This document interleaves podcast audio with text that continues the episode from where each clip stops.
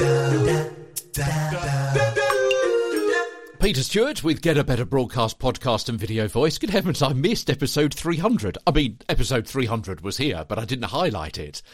so, um, congratulations to me and congratulations to you as well if you've listened to all 300 episodes. Obviously, they are all still available for you. You can go through step by step with our short daily tips on articulation, presentation, and at the moment, intonation as well from me, Peter Stewart, author of several books on TV and radio presentation. You can see a link to where those books are on my Amazon author page, go to Tweeter Stewart on Twitter, T W W T E R S T E W A R T.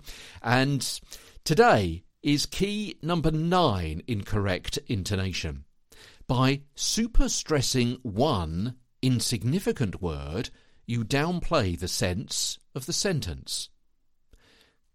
This sentence, for example, in the show notes Christmas is the best time of the year.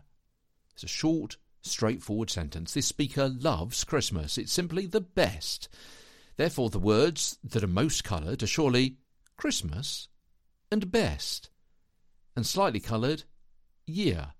Christmas is the best time of the year. But some people fall for the temptation of saying Christmas is the best time of the year. But surely by highlighting thee, possibly with the change of pronunciation from the to to to thee, you, you, you downgrade the keyword of the whole sentence, which is surely best. And that doesn't make sense because best, if it's not lifted and projected, could be swapped for worst. So words such as the or the are very rarely highly coloured. And, and if you catch yourself doing so, look closely to see what other word you should be highlighting instead, or as well as. And that'll take you from Christmas is the best time of the year to Christmas is the best time of the year, which surely sounds better.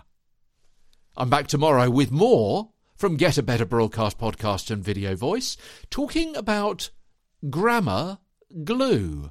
From London, I'm Peter Stewart gonna be sticky.